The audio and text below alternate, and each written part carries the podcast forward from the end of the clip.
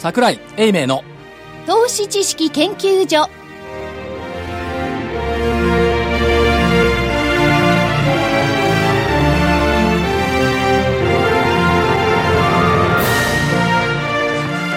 皆さんこんにちは。こんにちは。桜井英明の投資知識研究所の時間です。スタジオには桜井英明所長。桜井でございます。こんにちは。正木昭夫隊長。まさきです。こんにちは。福井主任研究員あ、福井です。こんにちは。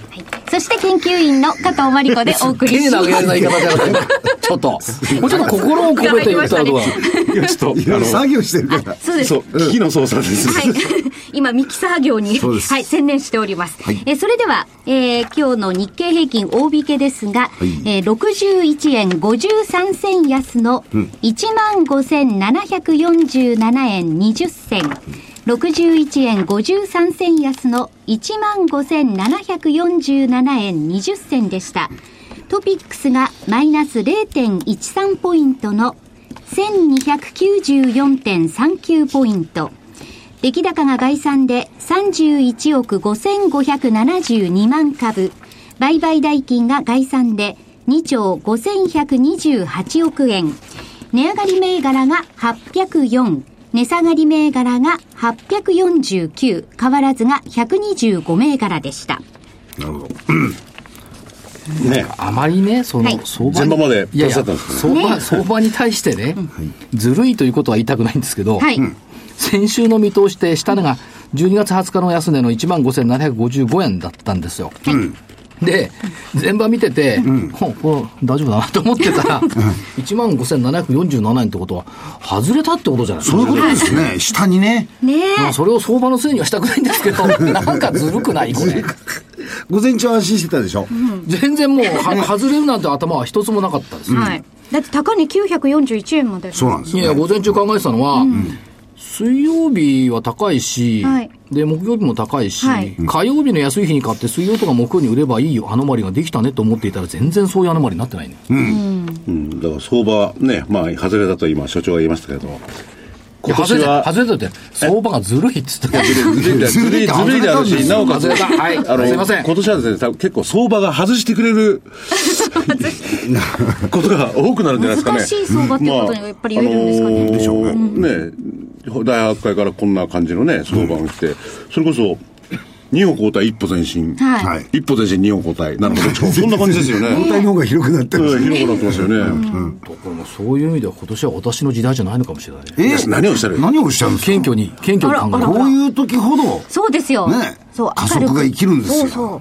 あ、加速は生きてますよ。でしょ？こ個別はね。そうですよ。全体がね、どうなのよっていうのは、しかしまあ、どうなんでしょう。火曜日か、ドワーンと来たのが。はい。そうですね。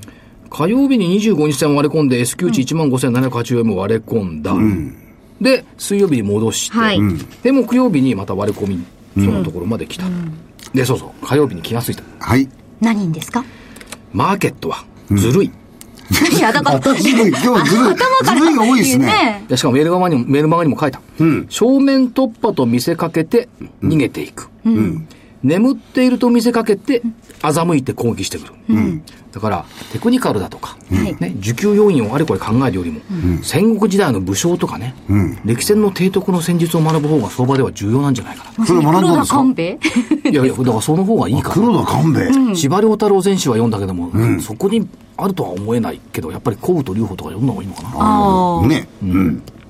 それ違うんじゃないですか？あの、投資家の認識の仕方が違うんじゃないですかね？要するに、去年の、えー、56.7%、それがいつまでも頭の中にありますからね。ね。その相場で捉えてるんですよ。で、それ以前のね、例えば、あー昨年の、まああー、3月なのか、あるいは一昨年のね、えー、11月なのか、はい。それまでの相場は、確かにギリシャであるとか、海外の情勢もありましたけど、こんなもんですよね。振れ幅は小さく、もうちょっと小さかったけども。いや、違う。え？振れ幅ちっちゃいんじゃなくて、今、ニューヨークダウよりも、日経平均のがね、ボラ高いのよ。高いんですよ。うん昨日はだって2%でしょ？そう。うん。だから結構ボラテリティ高いですよ高くなってきているのと、個別銘柄の動きは実はね、良くなっているんですよ。えもちろん動いてないのもありますねでそういうからいくと、やっぱりこの時代っていうのは、去年この時代と思ったけど、今年もこの時代なんでしょうね。だからね、その個別銘柄の値動きが良くなってるっていうのも、相対的にはそうなんですけれども、えー去年みたいにこう、あるところがガーッと上がっていくとかね、はいはいはいそれはいつまでも続いたわけじゃないですか。今回はどうなのか。そういう個人投資家の方々非常に気を、おなんですか、使っちゃうっていうか、パッと上がったんやけどすぐ逃げちゃうとかね。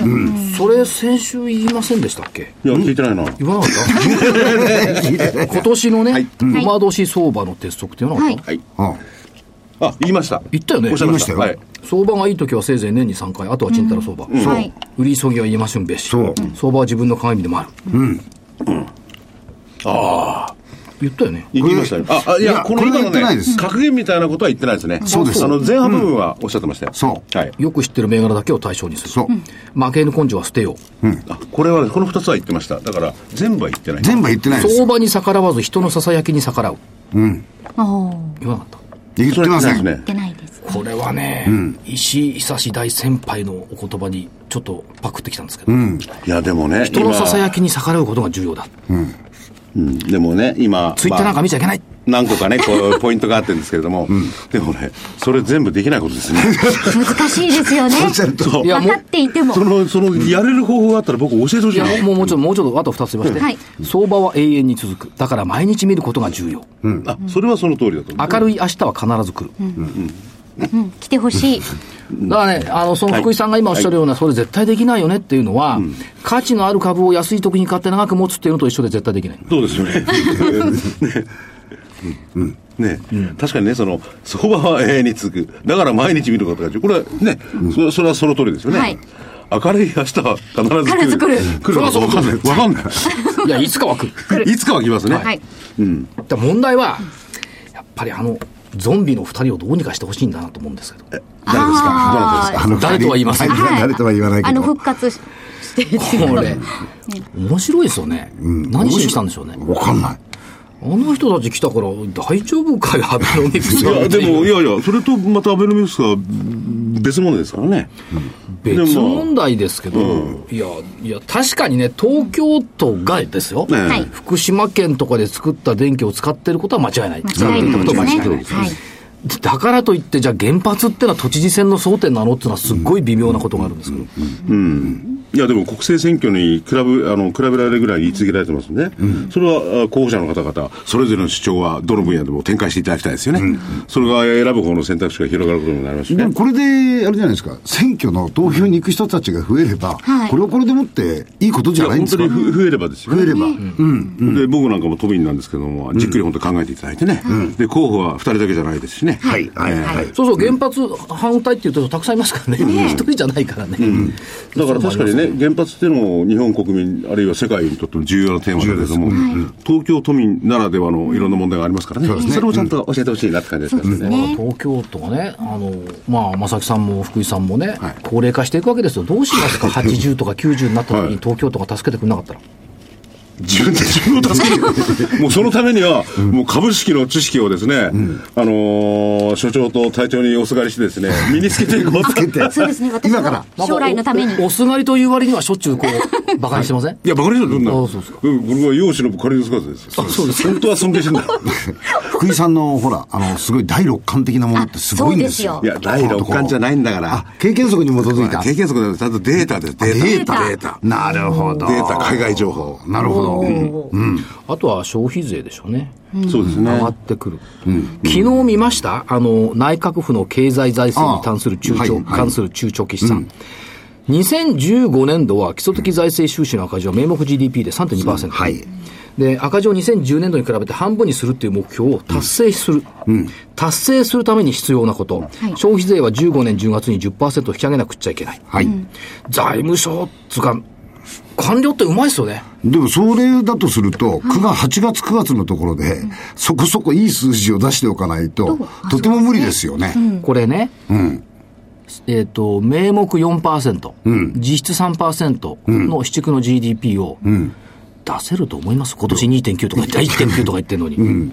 出すん、出すんだったら、株式市場にとっては悪くない。だからそう。世界経済そのものは良くなってるようなんですが、日本経済に関してはね、国際的なデータなんかでも良くない。よくないですね。うん、貿易収支なんか見るとちょっと心配ですね。だからね、細川さんがもし都知事になったら、はい。超円安効果になって、っていうのは、脱原発言ってるんだから、LNG とかどんどん売る。でしょ。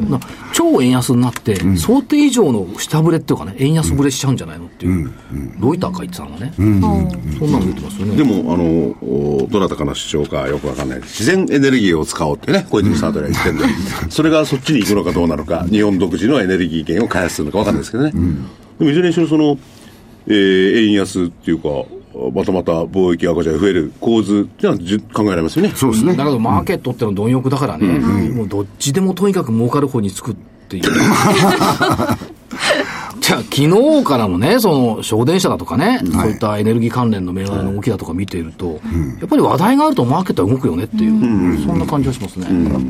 まあそのね、再生可能エネルギー大事なこと言ってね、その傍ら、東京電力のね、税金までもらって、普通ならもっと責任取るって感じがしますよね。おっしゃる通りですから株主も含めてね、まあ株主の方多いでしょうけれども。で、そういうところは置いといて、やっぱりね、今年のマーケットテーマってまあいろいろあると思いますけども、まあ縦軸がインフレで、インフラインフラ。はいでしょ、横軸っていうのがバイオと IT、特にネットっていうところがね、進んでくると思うんですよね。でしょうね。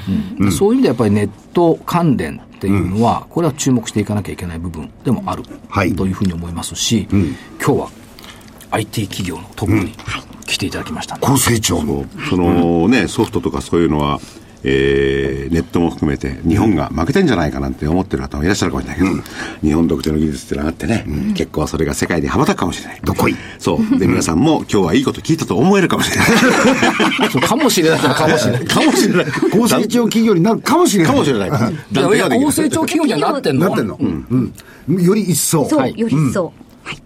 ということで、お知らせに続いて、ゲストの方ご紹介させていただきます。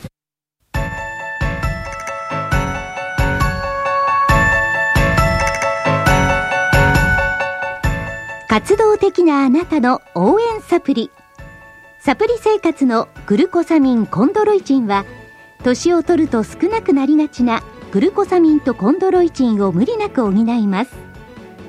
階段の上り下りや立ったり座ったりが気になる方やお散歩スポーツを楽しみたい方におすすめですサプリ生活のグルコサミンコンドロイチンはグルコサミンの含有量が10粒あたり 1600mg コンドロイチンが 300mg と豊富です。300粒の1ヶ月分1本がラジオ日経特価で3980円3ヶ月分3本セットがやはりラジオ日経特価で1万800円さらにお得な6本セットも同じくラジオ日経特価で1万8000円。いずれもお届けには送料500円がかかります。ラジオ日経だけが特別価格でお届けするサプリ生活のグルコサミンコントロイチン。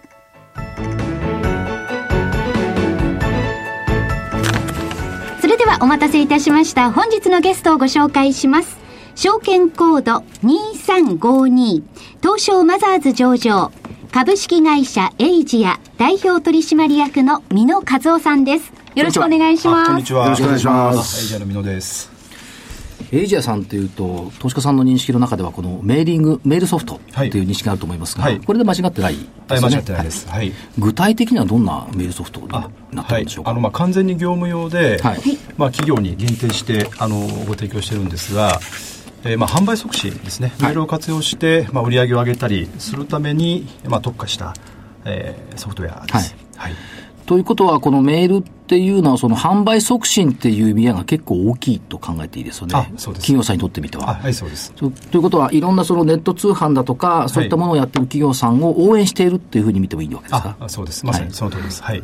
で、こうコンピューターソフトだけでしょうか？あるいはその、その、メールの中身までこう、あはい。いろいろあるよっていうの。はあ。はい。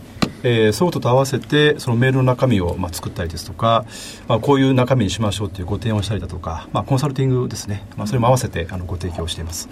で実はそのメールっていうのはやっぱりその、ままず見てもらわなくちゃいけないはい、っていうところがありますから、はい、入り口のところで見てもらえるようなメールを作るノウハウをコンサルティングしてるあそうです。ということです、はい、福井さんなんか見出しだけで読まなかったりするからね。見出しで読まないですね。見出しがよっぽどね、あの読まなきゃなんだような見出しになってくれてれば読むと。ところが、はい、ね、三野社長のところのメールのシステムは、それに対応してるらしいんですよ。おお。ね、はい、あの例えば100万人いたら、まあ、100万人全部かどうか、100万人対応したメールを送れるシステムなんですって、先ほどちらっと聞いてたら。だから僕びっくりしたの。そそれ一律じゃなくって、はい、個々いろいろな対応ができるようなんですね、ような。はい、そうです。え、そんなことができるんですか？だからね、メールをご存じない方はいらっしゃらないかもしれないですけれども、例えば家に投げ込まれるチラシがありますよね。はい。チラシが一件一件別のチラシを投げ込むようなもん。え、すごい。すごいさ、すごくよくわかるようになってきた。何？がすごいかって。分かったでしょ？珍しく福井さんに企業の解説をしてもらって先ほどほら。なんか納得できました。あの、仕事の合間にちょっとね、合間に 社長に伺ってて、これ面白いと思って。そんなのができんのか。だから今も言ったように、はい、皆様のポストに、明日行ったら、隣の人と違うチラシが入ってるかもしれない。それはないですけれどもね。それは、そのメールの、えー、ミノ社長のところのソフトだからできることらしいんですよ。ね、受け取る側って違いますもんね。その、反則メールってたくさん来ますよね。はい、で、たくさん来る中で、これは他の人と私と違うのねっていうのがあるってことに気がつかないですね。自分しか来ないだからその時は多分ね、うん、要するに見出しですよ、はい、見出しが僕の投資行動な投資行動じゃない、うん、生活をね、うん、なんかメールやってる大体分かるらしいんですよ、はい、それをチェックするわけですよね。そうですね、まあ、それ工夫がありますよね、ね、そうすると、僕とか所長とか正木さんだと、あの美人待ってますとか思わず すぐコロッと分かりやすい。なるほど。ということは、ある意味ではそのビッグデータってっていう世界も、御社のこのメールの世界と同一、ダブってるって見ていいんですか、えー、そうですね、あのまあ、領域は、まあ、あの重なってはいないんですけど、はい、でも一緒に活用してもらう類のものですね、はい、相乗効果がある。もの同士だと思います。で今、そのネット通、まあ、特にそのネット対面営業じゃなくてネット通販とか多いじゃないですか、はい、あのクライアントで考えていく、はい。はい、そうするとその、例えばその大和ハウスがネット通販用の物流システムに投資をどんどんするとかですね、あるいはその、うん、どこだった？ヤマト運輸が代引きを勝手にやってくれるとか、はいはい、そういう、まあこと、今月になってからのニュースだけ見ていても、ネット通販ってまだ伸びるよねっていう発想を市場関係者としてはするんですが、そのはい。かがですか、あそれは私も全くその通りだと思います。はい、で今すでに、えー、もう日本国内だけで、まあ、10兆円を超える市場がありますし、それがもうここ当面ですね、まあ、年間1兆円以上、えー、率にして10%以上伸びていくと言われています。はい、そんなあの、まあ、すでに大きくて高い伸びを続けていく市場ってそんなにたくさんないと思うんですね。うん。はい、で我々の一番のお客様はやはりインターネット通販の会社なので、うん、えー、その市場が伸びていく限り我々の、まあ、仕事も増えていくと、はい、いうふうに思ってます。ということはもう、まあ、ある意味では無限大に広がったマーケットこれもう時間軸長い時間軸で拡大しますよ多分。はい、そのマーケットをターゲットとして反則、それからメールソフトを販売するって、これはやっぱり将来性っていうのは、ずいぶん高いんだろうなと思うんですが、この辺社長自ら言うの難しいかもしれない。はい、あの高いです、はい。はい、あのそう確信してやってます。はい。確かに言われてみれば、この間あるあるゴルフ場のね、うん、メンバー、今そのネットのメンバーに入ったんですよ。ネット予約のメンバーね、会員じゃない。はいはいはい、入ってみたら、うん、たくさん来るんですよ、メールが。はい、それもね、シークレットメールと書いてあるの。え、うんなんかちょっと秘密めいた感じで、そそれこそ。今回新しく、うちのネット会員になった人は、安くできますよって、すごい安いの、確かに。思わず行こうかなと思って、来たやつ全部開いてる そういう効果ありますよね。ありますね。はい。い。や、だからネット、メールもね、いろんな方からのメールが入って、もう、なんですか、はい、若い言葉で言うと、うざいやなんて、うん。はい、でも、自分に本当に必要な情報をね、うん、そういう形で企業なりなんなり、まあ、宣伝であろうがなん届けてくれれば、それはそれ便利ですよね。そうですね。そういう、本当に細かな対応をしてらっしゃる。ところでね、話があるんですが、はいこの名前のエイジアってのはなんでエイジアって言うんですか？あそれはあのアジアですね。あアジアですか、はい、あのアジアを中心に、えーまあ、世界展開をしていきたいということで、えー、つけた名前です、うん、はい。アジアを中心。に、もうすでにどっかにこう進出されてるっていうか、こう、収めてるところあるんですか、あまだまだあの規模は小さいですし、うん、まあ、始めてそんなに年数経たないんですけど、うん、えー、中国とか、ね、東南アジアあ、数カ国始めてます、われわれ日本の先ほど所長が言ったようにね、あのどんどんどんどんそのネットの方へ、えー、お買い物の形態が移るってことは分かるんですけれども、はい、アジアなんかどうなんですか？アジアはもうまさにこれからだと思いますね、でまあ、すでにあの、まあ、中国なんかを中心に、はい、インターネットでのその販売すごく伸びてるんですけど、はい。はい、で日本も伸びてますけど、やっぱそれ以上にあの新興国の方が、うん、あの伸び率は高いと思います、はい、それは間違いなく見えると思います。で確かにね、韓国、まあ、新興国じゃないですけど、アジアっていうのは、われわれは想像している以上にこうインフラっていうのはすごいんですよね。うん、ね。はい、あの物流なんかもあれですよね、あの最近もうすぐ中国もあの整備されましたし、はいはい、その波ってやっぱり東南アジアには次来ると思うんですよね、うん、あの物流会社さんのお話聞いてると、ええ、特にその東南アジアのところで、うん、そのベトナムから、うん、ミャンマーから、あそこシンガポールまでこうつながるっていうことで、回廊ですね。トラック一発でボンといける、はい。まあ、西さんかな言ってましたけども、これは日本以上に拡大の規模が早いんでしょうねきっと。そうですね、これからの回り始めちゃうと。あの回り始めると、そのスピードは速いと思いますね、はい、でそのね、今お、お伺いしているシステムそのものは非常に優位性があると思うんですけれども、はい、この分野っていうのは、それこそ個人も含めて、いろんな方、あるいはいろんな会社が入ってきてますよね、はい。はい、それとどう差別化し、うん、それをどう蹴散らかすのかって、どうなんですかね？競争状況ですね。競争状況ですね。それはまず、えー、まず一つは、やっぱりシステムの性能だと思うんですね、はい、でそこは我々はもうあの創業以来、最も力を入れて入れてきたところで、システムの性能はもう世界最高レベルっていう自負を持ってます、うん、でただ、それだけではずっと勝ち続けるのは難しいと思うんですね、であとプラスアルファ必要なのは、一緒に提供するサービスだと思います、はいはい。えーと、具体的に言うと、うちはそのメールを活用した、はい、あのシステムを作ってますので、その中身を本当にこう興味持ってもらえる中身の作り方をお教えしたりだとか、うん、先ほどからあの話題に出てるその表題ですね、はい、件名をよりあの開けてもらえる件名を提案したりだとか、うん、そういうサービスと一緒に提供していくことがやっぱり世界で本当に勝っていくために必要だと。大事なことだと思います。これあの、ソフトだけだと結構コピーされたりするじゃないですか。すね。はい、ところがその、目に見えないその技術っていうか、そのコンサルティング内容っていうのは、これ、コピーされないですよね。そうですね、はい、ここはやっぱり優位性持ってるし、多分こういったところって日本企業が強いところなんだろうなという気がするんですけど、そうですね。あの日本人のきめ細かさがやっぱり生きる。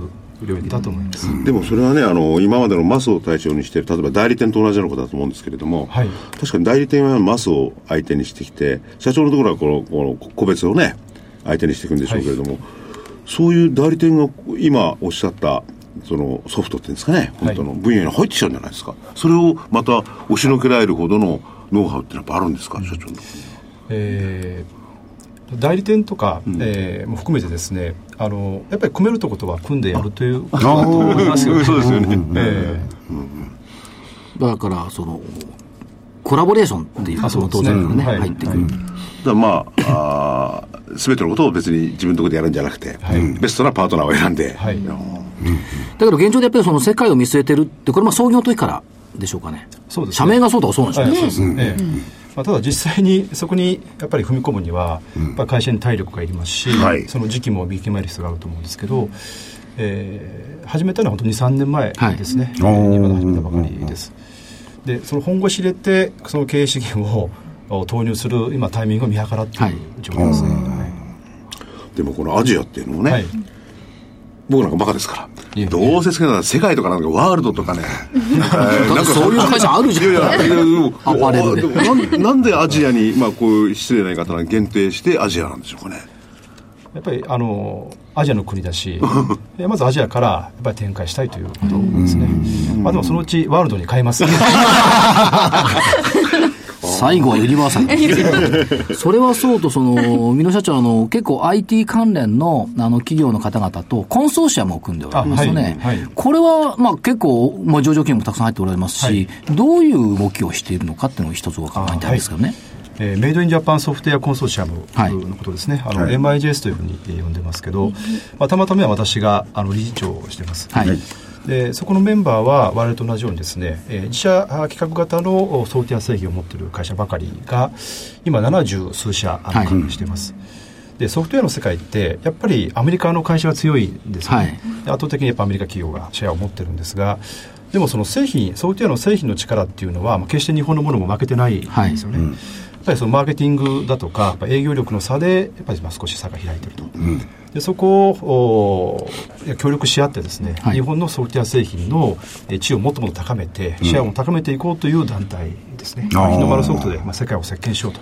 なるほど、まあ、そういう団体です。うんこれ、例えばその、まあ、あのシスコシステムだとか、オラクルだとか、はい、もうアメリカの企業となんか巨大じゃないですか、はい、日本ってああいうふうにこう爆発するところって、まあ、まだ見れてないですよね、うん、これやっぱり、その、ものは一緒にそのレベル高いのに、この差があるっていったところ、どうしても縮めていこうということでやってるんでしょうかね。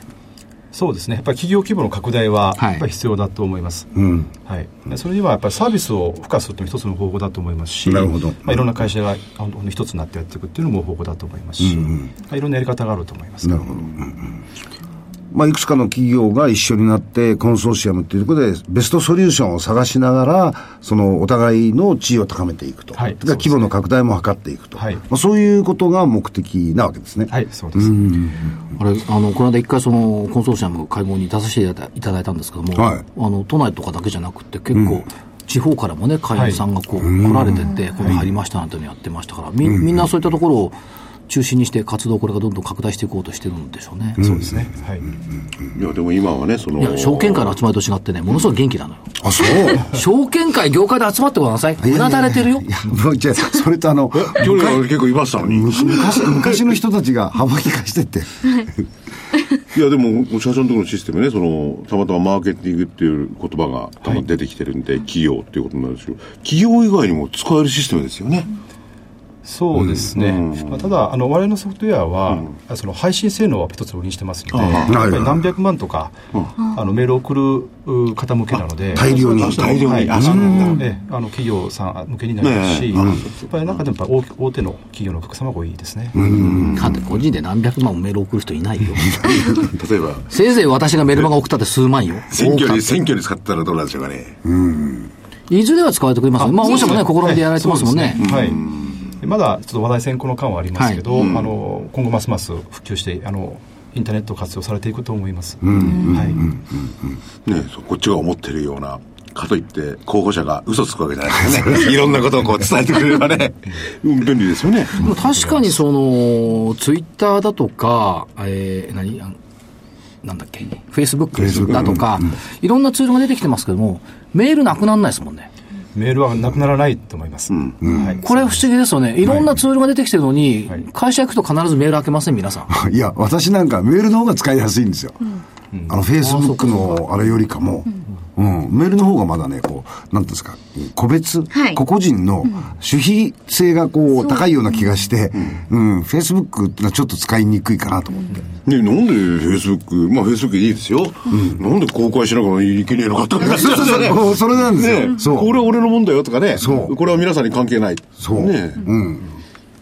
そういう感じありますね。もともとは、実は社長、もともとは銀行マンからスタートしてるんですけど、それがどうしてこの IT に行っちゃったか、やっぱりどこ同じ似てるとこあります ?IT と金融って。そうですね。うん、まあ仕事そのものはだいぶ違いますけど、はいはい、でもやっぱその日本の、まあ、国に貢献したいっていうか、ええ、あの、まあ、GDP やっぱ増やしていくことに貢献したいっていう、はい、まあ、思いが、まあ、そこは一緒だったかもしれないですね。なるほど。はい、いや銀行も、ね、あるいは情報も、情報はこれからますます本当に基礎的なインフラですよね、お金と同じように。うん、情報というか流通も含めて、情報流通も含めて。だからお金と、この情報流通を握ったやつは勝つな。で、情報流通で、かつそのネット通販だとかの拡大の、このネット通販そのものじゃなくてね、まあ、今、今年多分ね、その周辺部が話題になると思うんですよ。ネット通販がうまくいくためには、はい、その、なんていうの、その周りの部分の円滑な活用ができなきゃいけない。うん、だからその、その意味で物流システムだし、その、大和の話もあるんだし、だから当然そういった意味でのメールソフトっても、ここに絡めて考えていくと、やっぱりその周辺部ということでもそうは言いながら、とても重要なファクター。これ日本だけじゃないですもんね。世界中でネット通販のですから。はい、ちょっとね、だんだん話が複雑になってくるっていうか、個人的な興味は、アマゾンがあるじゃないですか。はい。それはアマゾン独自のこうやり取りのシステムがありますよね。ありますね。はい、で、あれ世界を席巻してるわけですよね。はい。そういうのに対抗できるような、あなんかシステムになるんでしょうかね。うん。あるあるいはアマゾンが逆にこうね、はい、あの、ミノ社長のところ使いたいとかね。はい、はい、はい。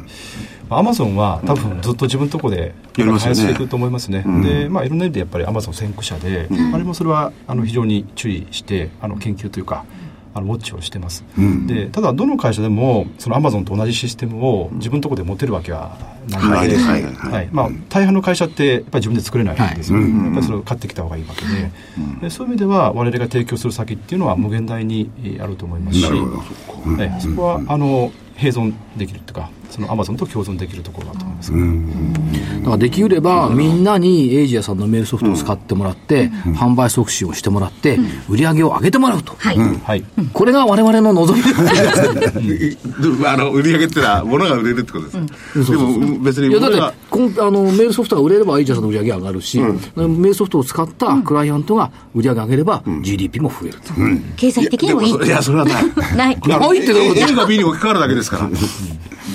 要するに今までね、うん、あのお店に行って買ってたのが、うん、お店じゃないところで買うようになるだけであって、それによって例えばより消費行動が喚起される部分があるんでしょうかね。ただれば僕もっともだと思うあ,、はい。うん、あると思います。ありますか、はい、あのお店に行きたくてもやっぱり行けない人っていると思いますし、で日本の物流もと世界最高ですよね、はい。はい、そしたら本当に近くにお店がないところに住んでる方が、そのインターネット通販でやって、はい、日用品まで買えるんであれば、それは消費喚起だと思います。し、生活をやっぱ向上させると思います、ね、確かにそうですね、かさばるものとか、そういうのはお家まで運んでくれるっていうのがあると、なかなかまとめて買えないから、やっぱりネット通販利用したりとか、今お洋服とかも試着して返せたりしますもんね、大きさが合わなくても、だからそういうとこやっぱりどんどんどんどん進んでるなっていうふうには感じますね。掘り起こしの効果はあるんだ消費量、それとやっぱり時間間ですよね。だんだんだんだん時間っていうものが、こう、希少価値っていうのが分かってきてるじゃないですか。だからその時間をうまくコントロールしようと思うと、やっぱりこういうものを使う方が、より時間をうまく制御できると。いうことだと思います。買うことができるわけですよね。そういうことなんですよね。あとはね、そう、例えばメールによって気がつくじゃないですか。はい、こういうのがあるんだ、うん、人間の消費行動って不思議なもんで、うん、一旦これが欲しいと思ったら欲しいの。わかります、わかります。で、気がつくまではそんなものを視野にも入らない。わかります、わかります。まあ、一旦欲しいと思ったら何が何でも買いたくなるっていうね。うん、これわがままな私だけの性格かもしれませんけど。その時にはね、2、3日考えた方がいいですよ。そうすると買いたくなくなるけど。いや、まあ、そういうのありますよ、ただね。どうしても欲しいっていうのは。だそれを気がつかしてくれる。と、マーケットも一緒で、上がる株が、あるいは下がる株がここにあるのに気がつかないから上がったり下がったりしてるってことで、みんなが気がついたら一方向に行くんですけども、気が気がつかせてくれるっていう効果をジャッキして、これを消費の拡大に結びつけるっていう、そういう効果はありますよね。はい。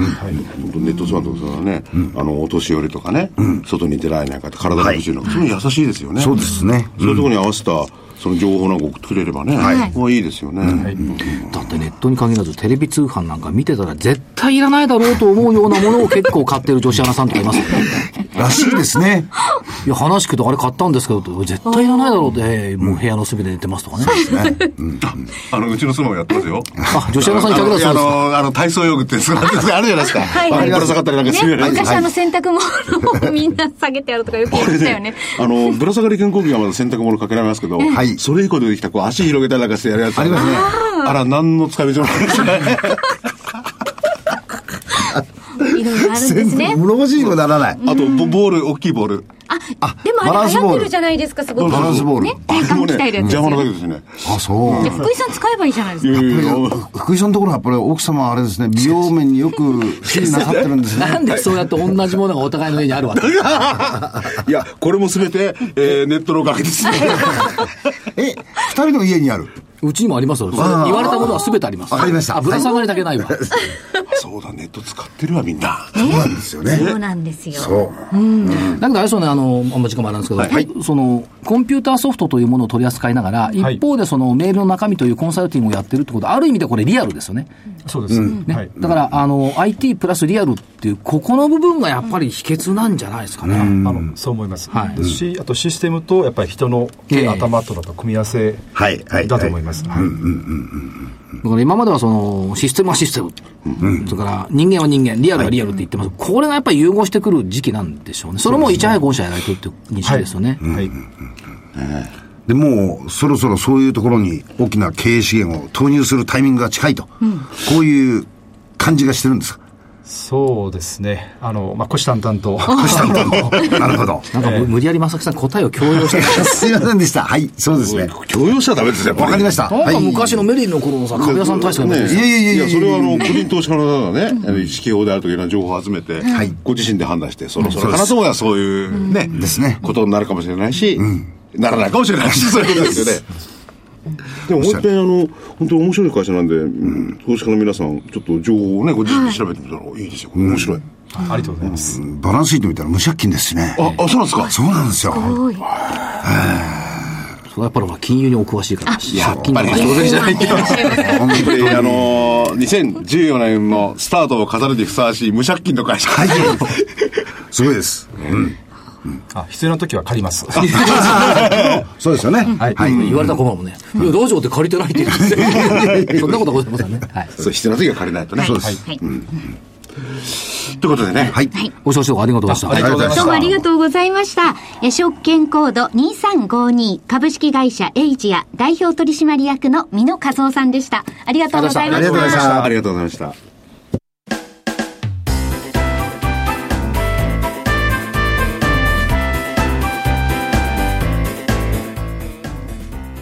花粉症の皆様に嬉しいお知らせです。花粉症で長年悩んでいた医師が自分のために開発した花粉症対策商品ポレノンは花粉が体の中に入る前にブロックする体にも優しい商品です。ポレノンはペクチンなど自然由来の素材が花粉などの細かい物質を吸着して花粉のアレルゲンの体内への取り込みを防ぎます。薬と違い眠くもならず、お仕事、車の運転、お勉強などもはかどります。ラジオ日経では、ポレノン3本セットを9640円でお届けします。それだけではありません。ラジオ日経では、ポレノンをお求めいただいた皆様に、ウイルスなどの侵入を防ぐ高機能マスクをプレゼントしています。ポレノン3本セットに高機能マスクがついて、お値段は9640円。送料500円をいただきます。それでは、スケジュールをお願いいたします。はいはい、えー、っと、17日金曜日、アメリカの住宅着工と鉱工業生産、うん、えー、で、チャイナモバイルの iPhone の発売回数、これ先週言いましたけども、うん、案の定アップル上がってきましたよね。で、関連銘柄の村田が12年ぶりの1万円とかね、そう。そういう動きが出てきました。うん、そして私、明日は武蔵証券のセミナーを、証券会館で5番やります。金曜日。はい。あ、証券会館ですか。近場ですね。ところが、はい、えー、6時から、はい、アナに乗って、竹松証券金沢のセミナーに向かいますんで、これはどっちの方向になるんだ？しかしさ、行くのは行く金沢って雪だよ、そうだよ。あそうですね。日本海側、ね。だね。12月に行った時は雪降ってなかったけど、1月はさすがに雪だろう。大雪だろうね。え週末。お越しになられる方、ぜひ気をつけてね。そうです。あ、慣れてらっしゃるか、あっちの方。いやいや、やっぱ雪だからね、それ、沖縄の名護市長選挙が週末にあります。はい。13日、アメリカ市場休場。キング牧師の生誕記念日で別に13日生まれたわけじゃないんだけど。ね、あ、13じゃない。えっ、と、21日か。月曜って。はいえ？そうですあ、そうだ。うん、13日過ぎてますもん。20日だね。20日ね。ごまかされるとかった。いや、ごまかされる。それから、えっ、ー、と、21日が日銀金融政策決定会合。それから、安倍さんダボス会議に行きます。はい。22日、日銀展望レポートの中間評価。23日、都知事選告示、アメリカ中,、はい、中古住宅販売。それから BB レシオ。中国の HSBC の製造業 PMI。なし。なし。なし。うん、17日金曜日、通常国会召集、施政方針演説。で、そうそう、13日の月曜日に中国の10、12月の GDP が出ます。うん、13日。20日、20日、20日。20日。うん。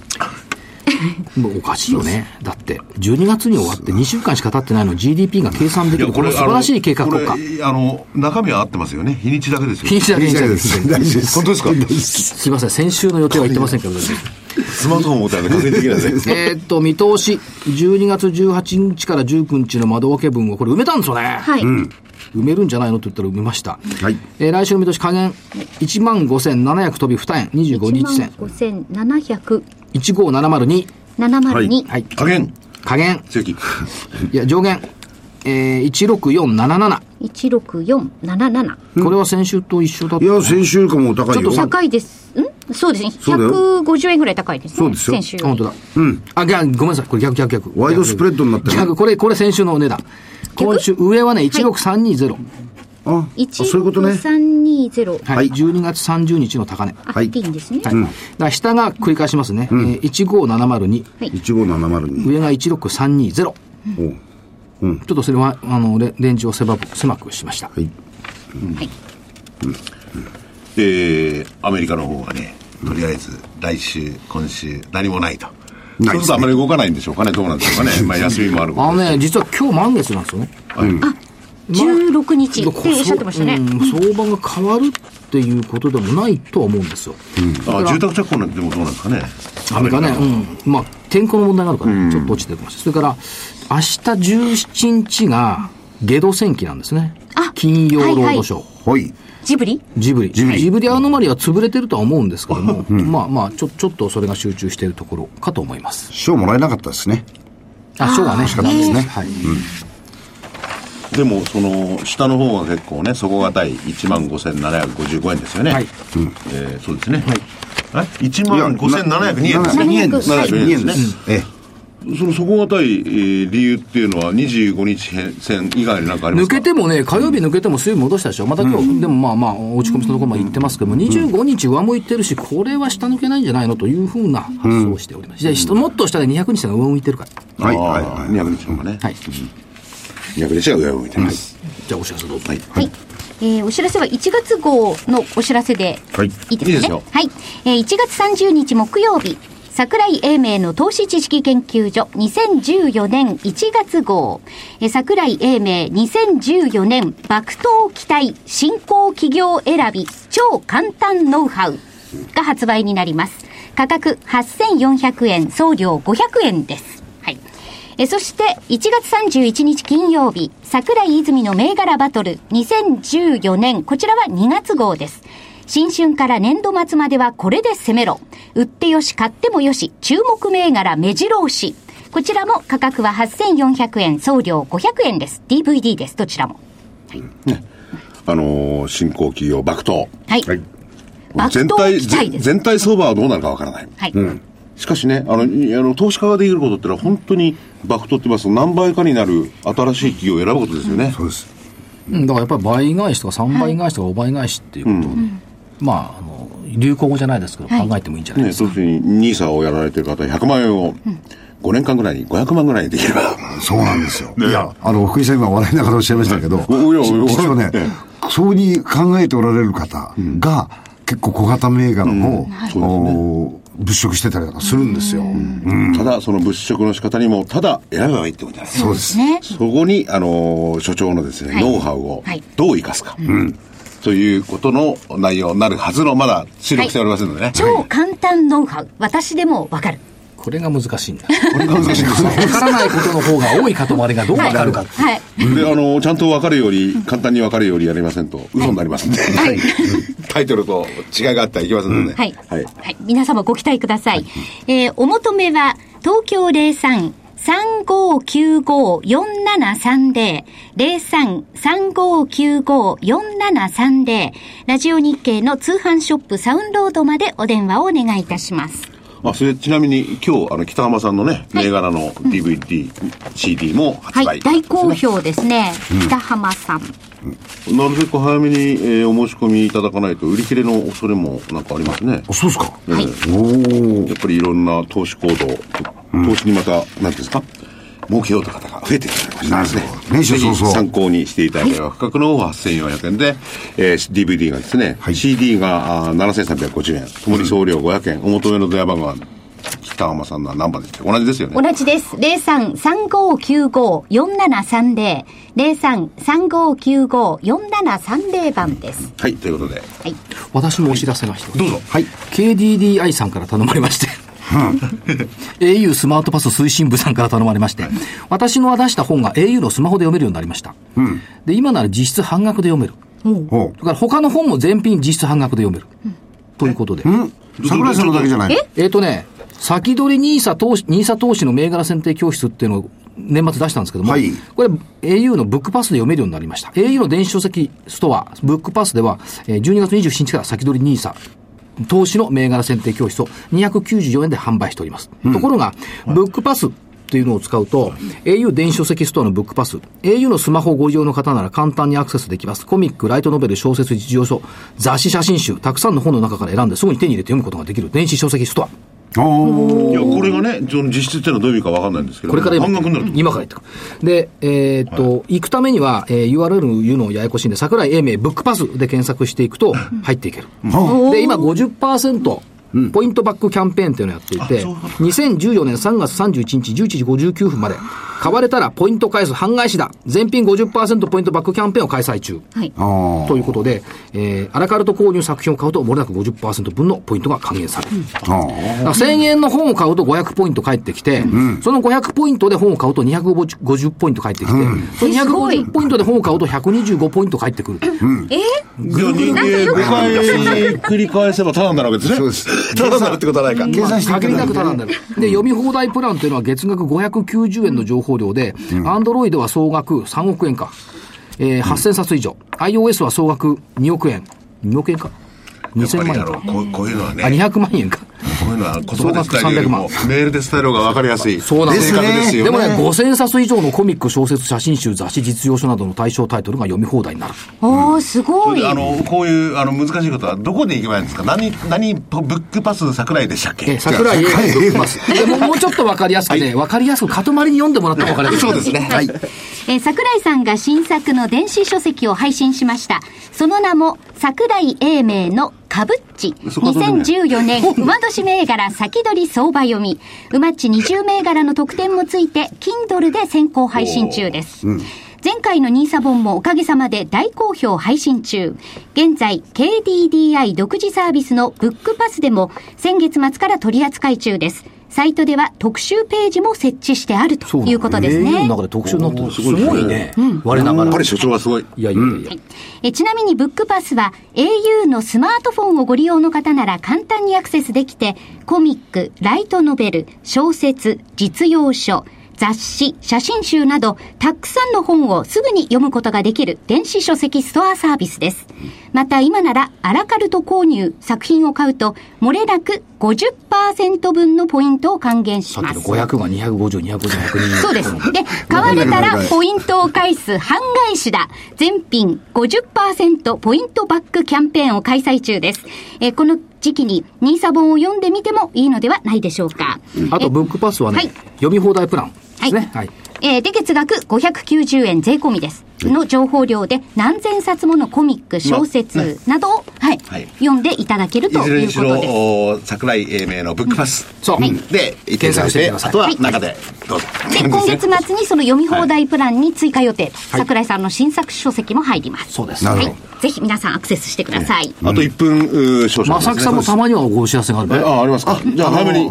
サクッと、はい、お願いします。はい、サクッとね。あの、東証の IR フェスタが、はい、えー、こう、2月の21、22に2日間行われるんですけども。ね、1ヶ月ちょっとぐらいですね。またあの、桜井さんと加藤さんにご協力いただいて、今年は新たな企画。はい。東証 IR フェスタ活用塾と。いうのをやろうと思ってまして、これはちょっとユニークなのは、学生投資連合という大学生と一緒に企画をしまして、大学生さんも参加してくれると。いうことになってますので、ぜひ、あの、ご来場いただいて、えー、見学してください。アカデミックです。去年までは金融大喜利ですからね。ねまあ、ね。はちょっとアカデミックですね。そうです。これは私どもの企画ですからね。はい。はい。ぜひ皆様ご来場ください。はい。2014年は勉強しよう。そうしましょう。2013年も勉強したんじゃん。しかしやっぱり さっきの塊の読んでても私読んでてもメールの方が楽だね、こういうの説明するですね。うん、確かにそうです。間違いない。でも私たち、あの、言葉の重要性は追求しますけどね。そうですね。はい。はい。はい、えそれでは皆様お時間となりました。また来週お耳にかかります。さようなら。お願いします。